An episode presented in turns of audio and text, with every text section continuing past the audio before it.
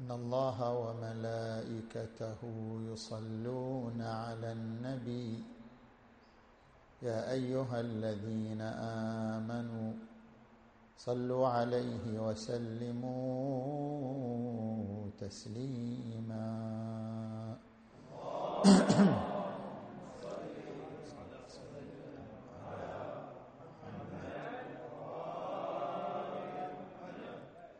أعوذ بالله من الشيطان الغوي الرجيم. بسم الله الرحمن الرحيم. انا أعطيناك الكوثر فصل لربك وانحر. إن شانئك هو الأبتر. صدق الله العلي العظيم. وقالت عليها السلام في خطبتها المباركة ابتدع الأشياء لا من شيء كان قبلها وأنشأها بلا احتذاء أمثلة امتثلها كونها بقدرته وذرأها بمشيئته. من غير حاجة منه إلى تكوينها ولا فائدة له في تصويرها إلا اظهارا لقدرته وتثبيتا لحكمته.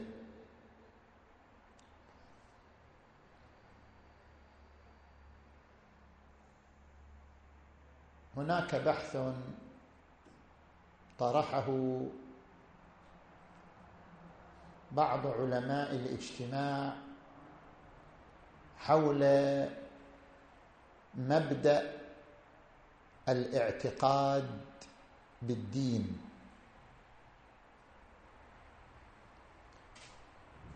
هناك فرق بين الشريعة والدين.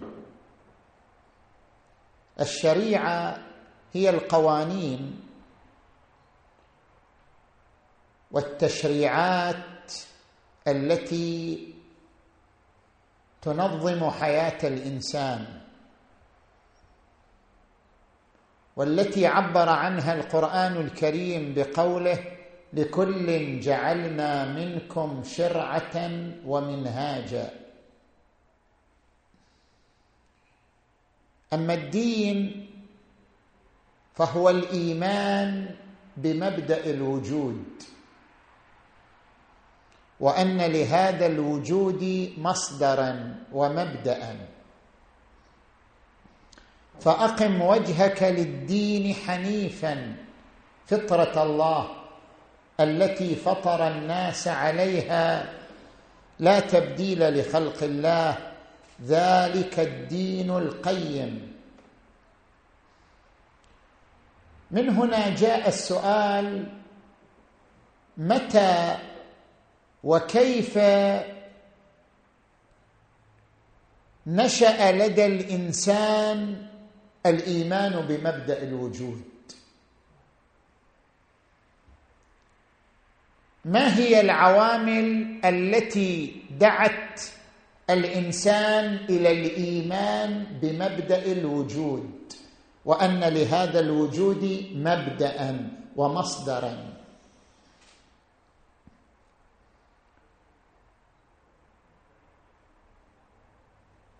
هنا نحن أمام ثلاثة اتجاهات. الاتجاه في علم الاجتماع والاتجاه في الفلسفة والاتجاه في المنظور الديني من خلال الكلمات الفاطمية للسيدة الزهراء عليها السلام. عندما نأتي للاتجاه الأول كيف يتحدث علماء الاجتماع عن نشأة الدين عن نشأة الإيمان بمبدأ الوجود؟ هنا نظريات ثلاث. النظرية الروحية والنظرية الطبيعية والنظرية العاطفية. النظرية الروحية كيف آمن الإنسان بأن له عنصرين جسد وروح؟ الإنسان لا يرى إلا جسده ولكن ما الذي دعاه أن يؤمن أن وراء الجسد عنصرا آخر اسمه الروح؟ الإنسان عندما يتعطل الجسد. كما إذا خيم على الجسد النوم أو خيم على الجسد الإغماء. فغاب الوعي عن الجسد تماما. يرى الإنسان في عالم الرؤى في عالم الأحلام يرى أنه يتحرك. يرى أنه يلتقي مع فضاءات أخرى مع عوالم أخرى. من هنا أدرك الإنسان أن الجسد حتى لو غاب عنه الوعي لنوم أو إغماء فإن هناك عنصرا آخر ما زال واعيا. فإن هناك عنصرا آخر ما زال له إدراك ووعي. لذلك آمن بأن وراء الجسد روحا. فعندما يغيب الوعي عن الجسد تبقى الروح تمارس وعيها وإدراكها من خلال فضاء الأحلام والرؤى التي يراها الإنسان. لأن الإنسان يمتلك روحا. اذا وراء الروح روح أكبر. هذه الروح تختص بهذا الجسد. وللجسد الثاني روح. فهذا الوجود إذن له روح كلية تتحرك فيه وراء هذه الروح الجزئية لهذا الإنسان ولذاك الإنسان. النظرية الروحية ترى أن طريق الإيمان بمبدأ الوجود هو الإيمان بالروح. من آمن بالروح انطلق إلى الإيمان بالروح الكلية ألا وهي المعبر عنها بمبدأ ومصدر الوجود. النظرية الثانية هي النظرية الطبيعية. النظرية التي أدركها البدوي في الصحراء وأدركها الفلاح في مزرعته. النظرية التي تنطلق من دورة الطبيعة. الإنسان عندما ينظر بنظرة بدوية أولية ويرى دورة الطبيعة الشمس يعقبها القمر الليل يعقبه النهار ترجع الدورة مرة أخرى. البذرة تتحول إلى شجرة ترجع بذرة مرة ثانية. وهكذا.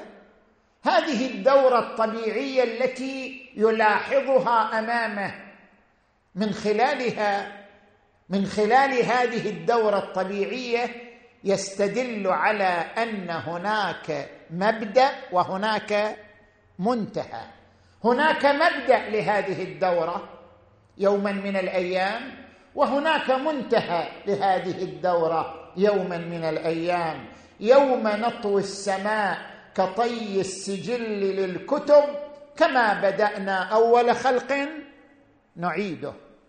بما أن لهذه الدورة الطبيعية مبدأ ومنتهى اذا لهذا الوجود مبدأ. هذا الوجود كله يعيش دورة طبيعية تنطلق من مبدأ وتصل إلى المنتهى.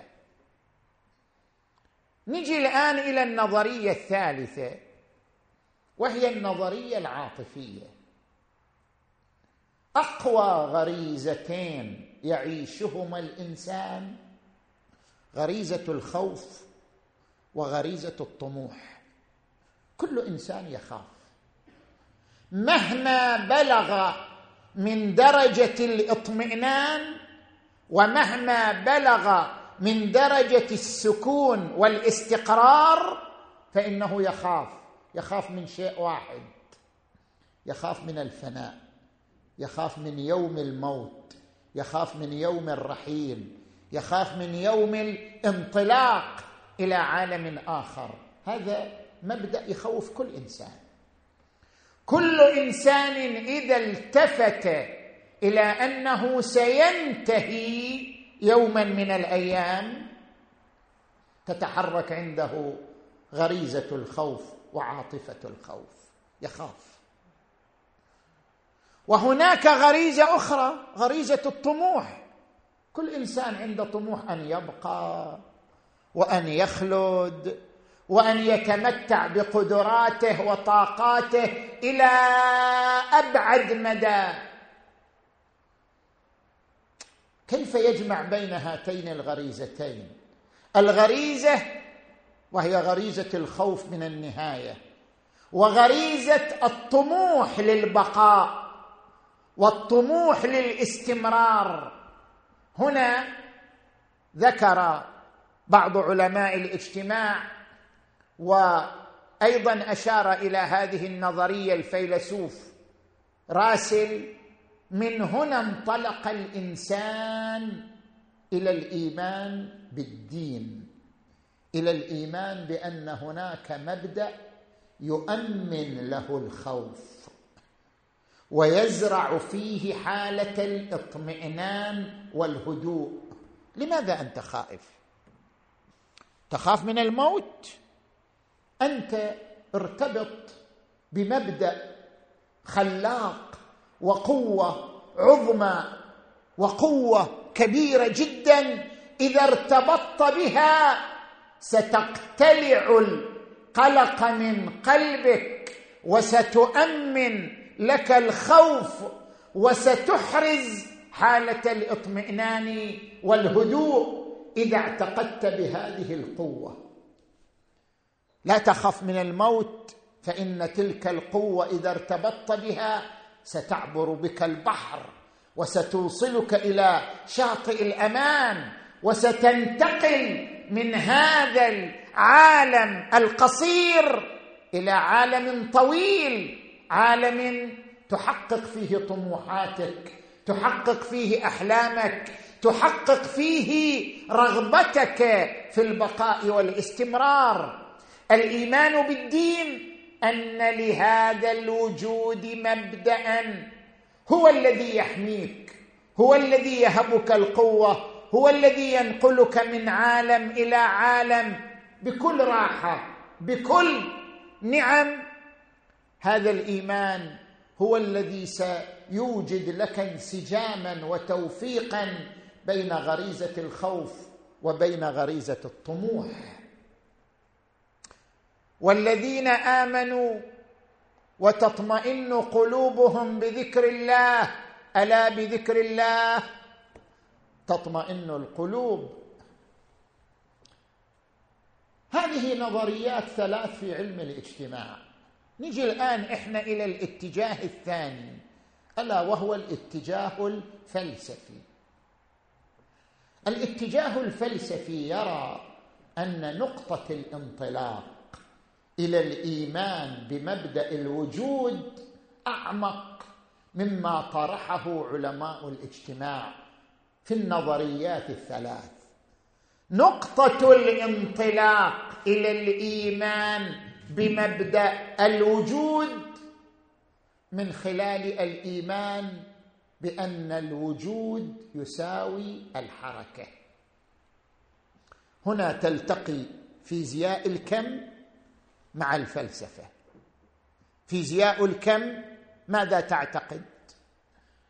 في الفيزياء التقليدية كنا نعتقد أن الكون قطع متناثرة. هناك إنسان وهناك جماد وهناك حيوان وهناك شجر وهناك شمس وهناك قمر. الكون قطع متناثرة. وهذه القطع المتناثرة ترجع لأشياء ثابتة. يعني كل مركب يرجع لأجزاء أولية ثابتة إلى عناصر أولية ثابتة. اذا الكون متناثر وثابت. هذه الفيزياء التقليدية. أما فيزياء الكم تقول لا. الكون الوجود الذي نحن ننعم بأجوائه يعيش ثلاث مواصفات.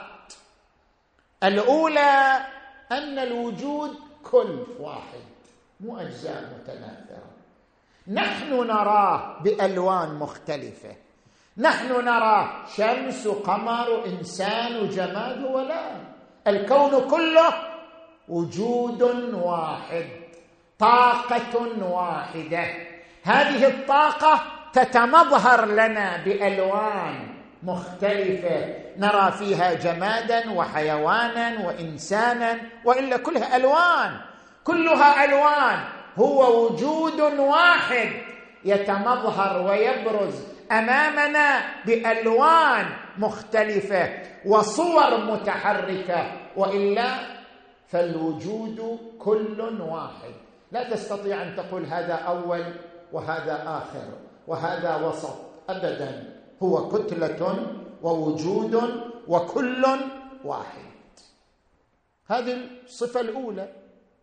الصفه الثانية. ما عندنا عناصر ثابتة ابدا. كل ما تضع يدك عليه فله جزيئات تحت الذرية. وهذه الجزيئات لا استقرار لها. هي في حركة دائبة. اذا هذا الوجود كله يعيش على صفيح متحرك حركة دائبة حركة مستمرة. لا يوجد شيء اسمه ثبات في عالم الكون. لا يوجد شيء اسمه استقرار في عالم الكون. هذا الاستقرار نظرة نسبية لا أكثر. الكون يساوي الحركة. والصفة الثالثة أن المادة والوعي متزاوجان.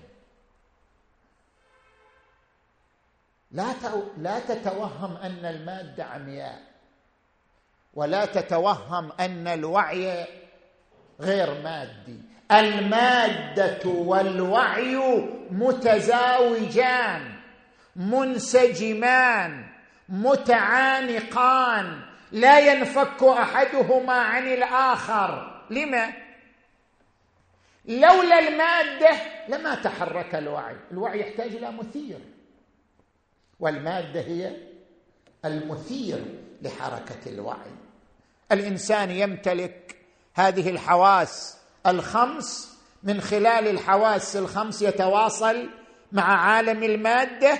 من خلال هذا التواصل يبرز المثير الذي يحرك الإدراك والوعي عنده. والوعي نفسه لولاه لما ارتبط الإنسان بالمادة. بالوعي أدرك الإنسان أن هناك نظاما ماديا يحكمه ويحكم وعيه ويحكم سائر ما حوله. الوعي والإدراك والمادة متزاوجان. طيب نجي إلى النظرية الفلسفية. الملا صدر الشيرازي قبل 250 سنة قبل أن تظهر فيزياء الكم وقبل أن يذهب علماء الفيزياء إلى هذه النظريه بتفاصيلها ذهب الملا صدر الشيرازي إلى مقولة الحركة الجوهرية. أن الكون يعني حركة ما في شيء مو متحرك. هناك حركة ظاهرية وهناك حركة واقعية حقيقية. حركة الشمس والقمر حركة الأرض حركة الإنسان هذه كلها حركات سطحية. هذه الحركات السطحية تكشف عن حركة أعمق. حركة في صميم الوجود حركة في صميم المادة حركة في قلب كل شيء. الوجود كله يعني الحركة. الوجود كله في كل لحظة في كل لحظة يخلع ويلبس يموت ويحيا. في كل لحظة هو يعيش حالة بالتزاوج بين الموت والحياة. عندما يقول القرآن الكريم تبارك الذي بيده الملك وهو على كل شيء قدير الذي خلق الموت والحياة. مو المقصود بالموت والحياة موت الإنسان وحياة الإنسان. لا. المقصود بالموت والحياة عند هؤلاء الفلاسفة كل شيء في الكون هو يعيش في كل لحظة بين موت وحياة. لأنه في كل لحظة يعيش الحركة. لأنه في كل لحظة ينتقل من حال إلى حال يخلع حالا ويلبس حالا أخرى. خلق الموت والحياة. والإنسان أيضا هو حركة. يا أيها الإنسان إنك كادح إلى ربك كدحا فملاقيه. أنت أيضا تعيش حركة مو باختيارك. وتقول أنا قاعد أتحرك باختياري. أنت تتحرك قسرا عليك. أنت تمشي في طريق قسرا عليك. شئت أم أبيت؟ إنك كادح إلى ربك كدحا فملاقيه. الكون يعني الحركة. الوجود يعني الحركة. الحركة الجوهرية يعني في صميم الوجود في قلب الوجود. وهذه الحركة بدأت مادية وأصبحت وعيا. الوعي هو تطور في حركة المادة. الوعي هو انعكاس لحركة المادة. كما أن هذه البذرة تحمل في قلبها حركة. أنت تراها بذرة بسيطة لكن هذه البذرة متحركة بمجرد أن تضعها في التراب وتسقيها ماء وتغذيها سمادا. تتحرك البذرة وتتحول إلى شجرة مثمرة. البذرة أخرجت ما في صميمها من الحركة وتحولت إلى شجرة مثمرة. كذلك الحويمن المنوي يلتقي مع البويضة ثم يستقر في جدار الرحم. هذا الحويمن أو هذه البويضة الملقحة تعيش الحركة في صميمها ثم تتحول هذه الحركة إلى جسم فإنسان ثم أنشأناه خلقا آخر. فتبارك الله. أحسن الخالقين. ملك وعيا ملك ادراكا ملك مشاعر ملك عواطف. وعيه ومشاعره هي تطور للحركة في صميم المادة في صميم البويضة الملقحة. هذه النظرية الفلسفية هذه النظرية التي تؤمن أن الوجود حركة. اذا لا بد لهذه الحركة من محرك. لا بد لهذه الحركة من مطلق. أطلق شرارتها. أعطاها طاقة البقاء والاستمرار. حولها إلى حركة دائبة حيث أطلق شرارتها. هذه الحركة تستند إلى محرك فالانتقال إلى مبدأ الوجود والإيمان به انطلق من الإيمان بأن الكون يساوي الحركة فلا بد له من محرك. نأتي إلى الاتجاه الثالث وهو ما ذكرته السيدة الزهراء صلوات الله وسلامه عليها وآلها الطيبين الطاهرين في خطبتها المباركة. الزهراء قبل 1400 سنة تتحدث عن مبدأ الوجود. ابتدع الأشياء لا من شيء كان قبلها. وأنشأها بلا احتذاء أمثلة امتثلها كونها بقدرته وذرأها بمشيئته.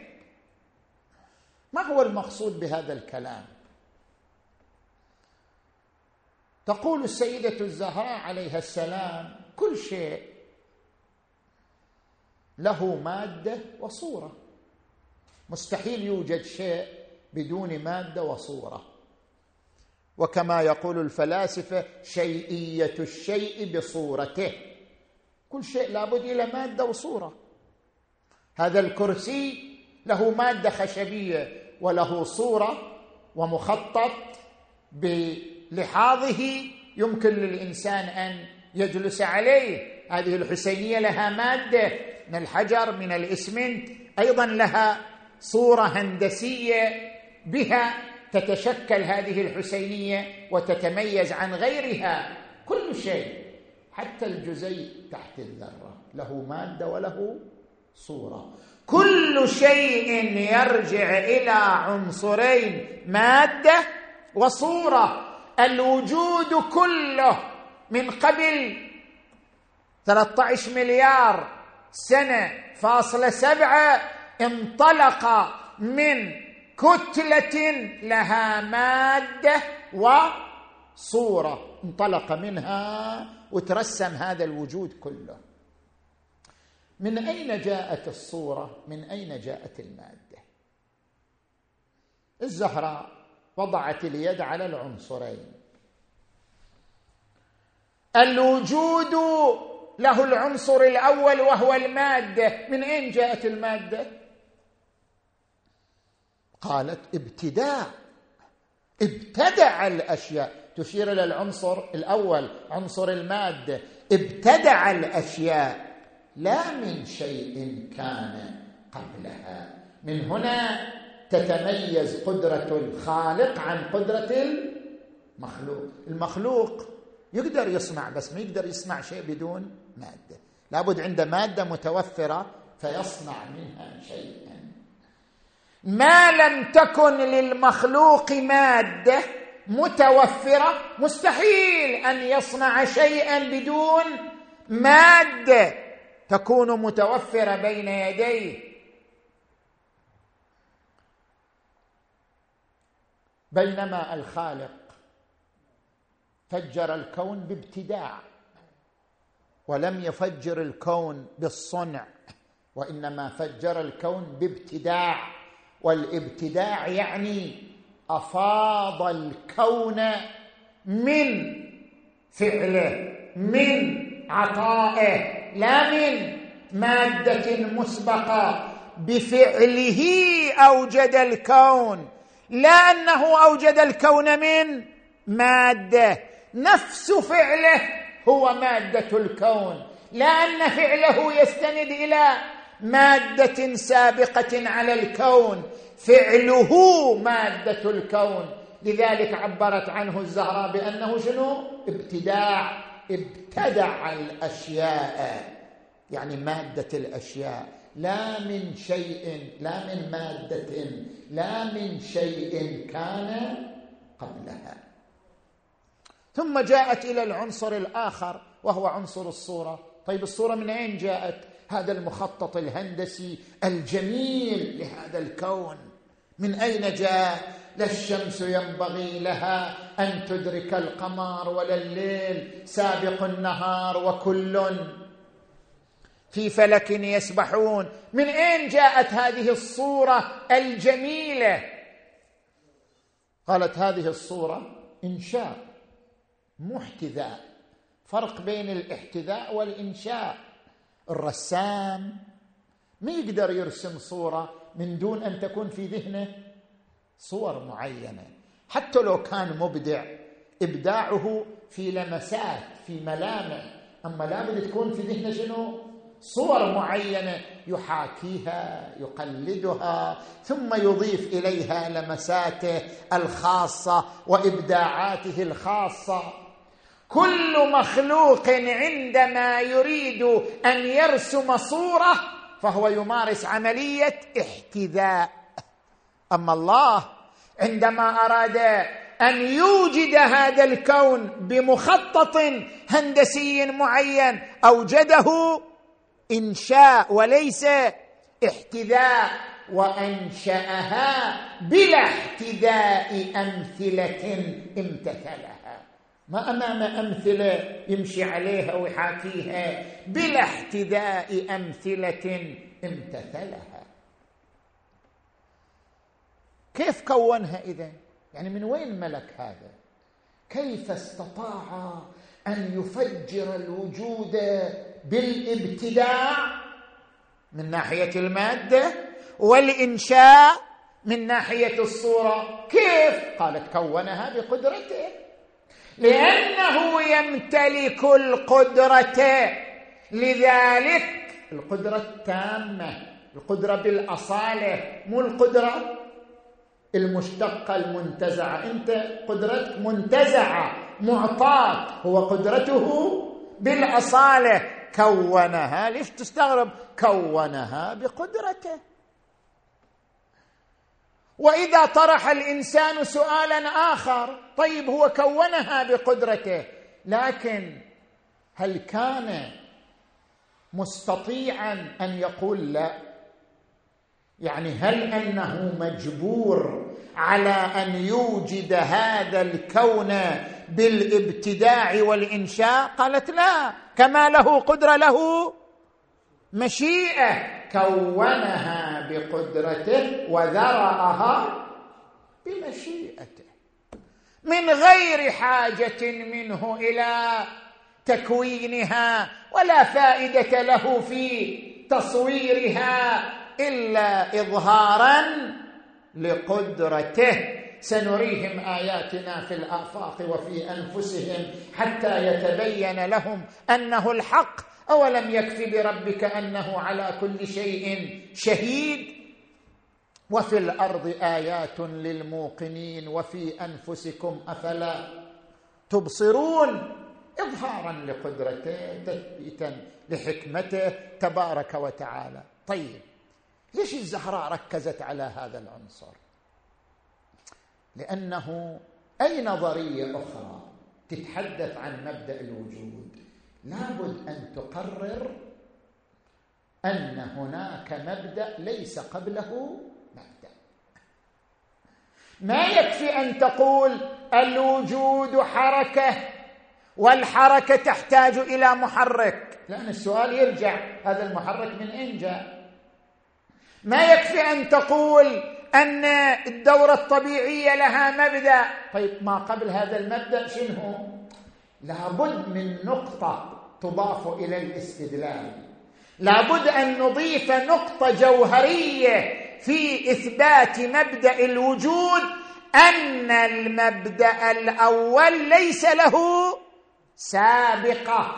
مبدأ لا مبدأ له. مبدأ لا سابق له. ما لم نقرر هذه النقطة؟ يبقى السؤال مطروحا. ولذلك يقول العلماء يلزم التسلسل والتسلسل باطل. فلا بد من أجل الاستدلال على إثبات مبدأ الوجود من إبطال مبدأ التسلسل. ما في عندنا تسلسل. لابد أن تقف سلسلة الوجود عند مبدأ لا مبدأ له. عند مبدأ لا سابق له. تدع الأشياء لا من شيء كان قبلها وأنشأها بلا احتذاء أمثلة امتثلها. والزهراء عليها السلام عندما تحدثت عن العظيم تعالى بهذه الكلمات القصار التي تتضمن بعدا عقليا تحليليا لمبدأ الوجود فهي تعيش التفاعل مع مبدأ الوجود فكرا وسلوكا. الزهراء كانت تعيش حالة الاستغراق في الله حالة الذوبان في الله حالة الارتباط بالله. المعرفة والفناء تجسدا في شخصية السيدة الزهراء صلوات الله وسلامه عليها. السيدة الزهراء يقول عنها ابنها الحسن الزكي الذي عاش معها فترة حمل منها بعض الذكريات عن أمه الزهراء. ما رأيت أعبد من أم فاطمة. كانت إذا قامت إلى صلاتها لا تنفتل من صلاتها. حتى تتورم قدماها من طول الوقوف بين يدي ربها. وما رأيتها دعت لنفسها قط. وإنما تدعو للمؤمنين والمؤمنات. فأقول لها اماه فاطمة لم لا تدعين لنفسك؟ فتقول بني حسن الجار ثم الدار. الزهراء تربي ابنها الحسن درسين تربويين. الدرس الأول كيف تكون علاقة الإنسان بالله؟ علاقة الإنسان بالله ليست علاقة خوف ليست علاقة رهبة هي علاقة حب هي علاقة مناجاة والمحب. لا يمل من لقاء محبوبه والعاشق لا يسأم من مناجاة معشوقه. الزهراء لأنها تعيش علاقة الحب مع الله والذين آمنوا أشد حبا لله. لذلك لا تنفتل من صلاتها حتى تتورم قدماها. من طول الوقوف بين يدي ربها والدرس التربوي الآخر روح العطاء روح البذل الإنسان المؤمن هو الإنسان المعطاء الذي يعطي من وقته بلا مقابل يعطي من جهده بلا مقابل يعطي من قدراته بلا مقابل الذي يمتلك روح العطاء. روح العطاء هي روح الإيمان الحقيقي. أن تعطي أن تؤثر غيرك أن تبذل لغيرك. ويؤثرون على أنفسهم ولو كان بهم خصاصة. الزهراء ربت أولادها على روح العطاء. لذلك يثني القرآن الكريم على روح العطاء. التي تجسدت في الأسرة الفاطمية يوفون بالنذر ويخافون يوما كان شره مستطيرا ويطعمون الطعام على حبه مسكينا ويتيما واسيرا. إنما نطعمكم لوجه الله. لا نريد منكم جزاء ولا شكورا. الحسن بن علي يتصدق بأمواله كلها في حياته ثلاث مرات.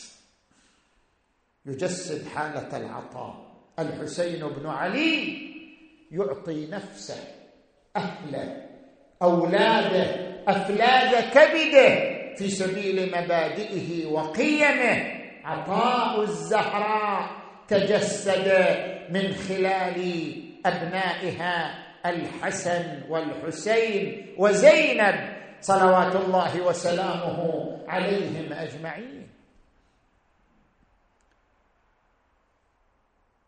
ولما أراد الله إظهار نورها وولادة ضياء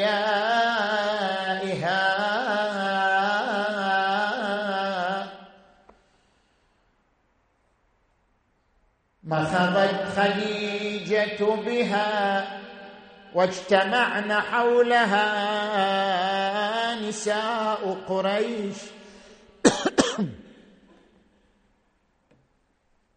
يلين منها ما تلي النساء من النساء وحينما أراد الله ولادتها المباركة بينما الرسول ينتظر وأبو طالب يرتقب وعلي يستقبل وخديجة تتطلع إليها إذا بها قد بزغ نورها.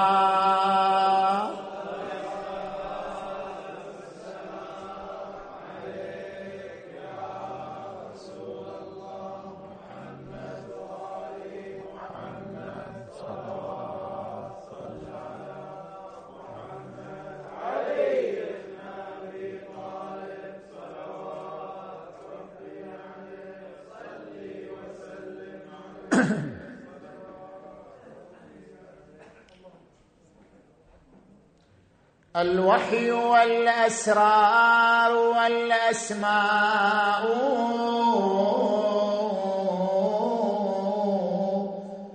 تجسدت فكانت الزهراء.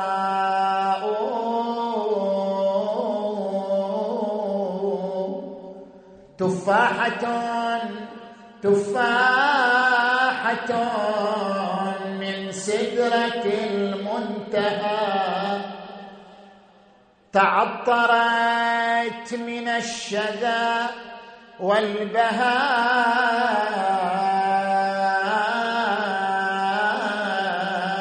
ذابت بصلب المصطفى فازدهى.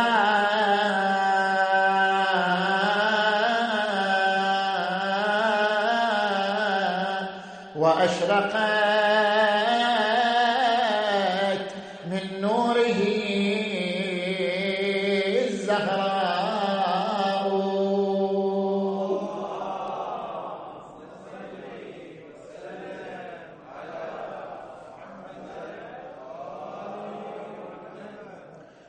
تربه الأرض وماء الجنان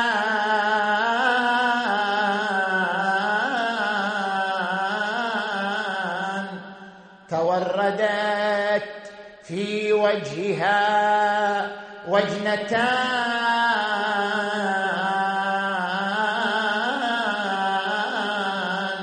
لو كان إنسان له معنيان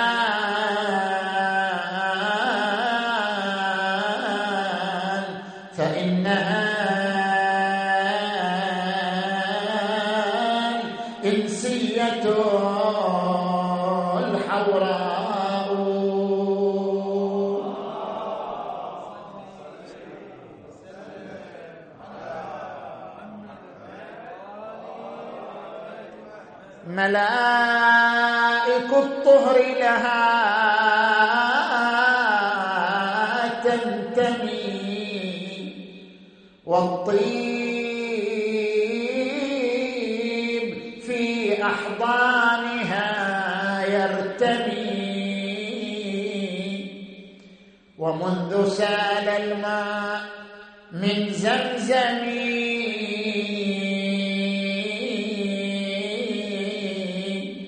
نبضه يصدح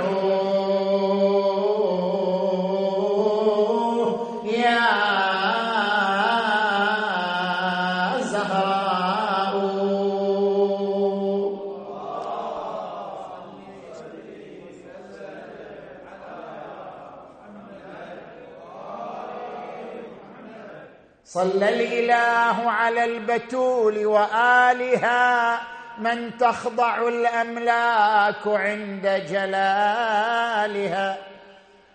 الطهر فاطمة سليلة أحمد من يشرق الإعجاز في أقوالها.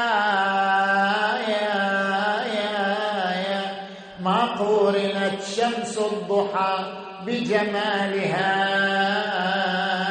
إلا تسامت رفعة.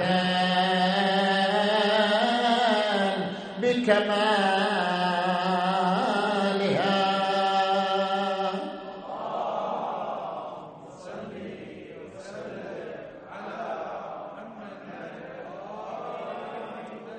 نبوية الأعراق طيبة الشدايا.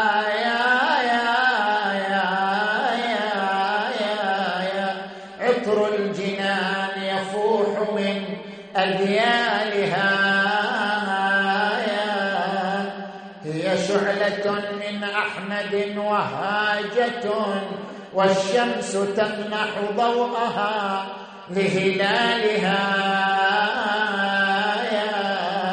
ما كان يشبهها بفضل خصالها إلا وريثة فضلها وخصالها. هي زينب. من أشعلت بخطابها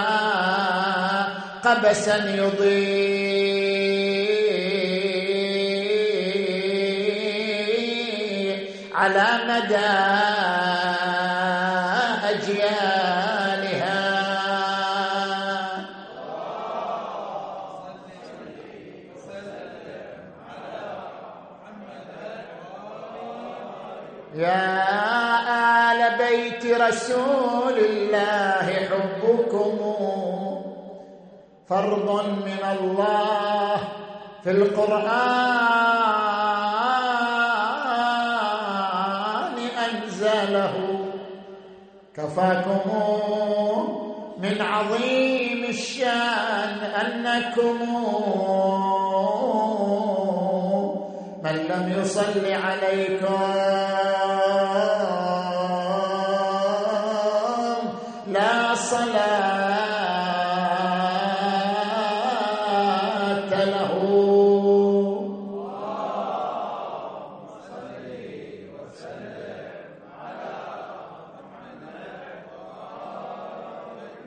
أفضل الصلاة والسلام عليه.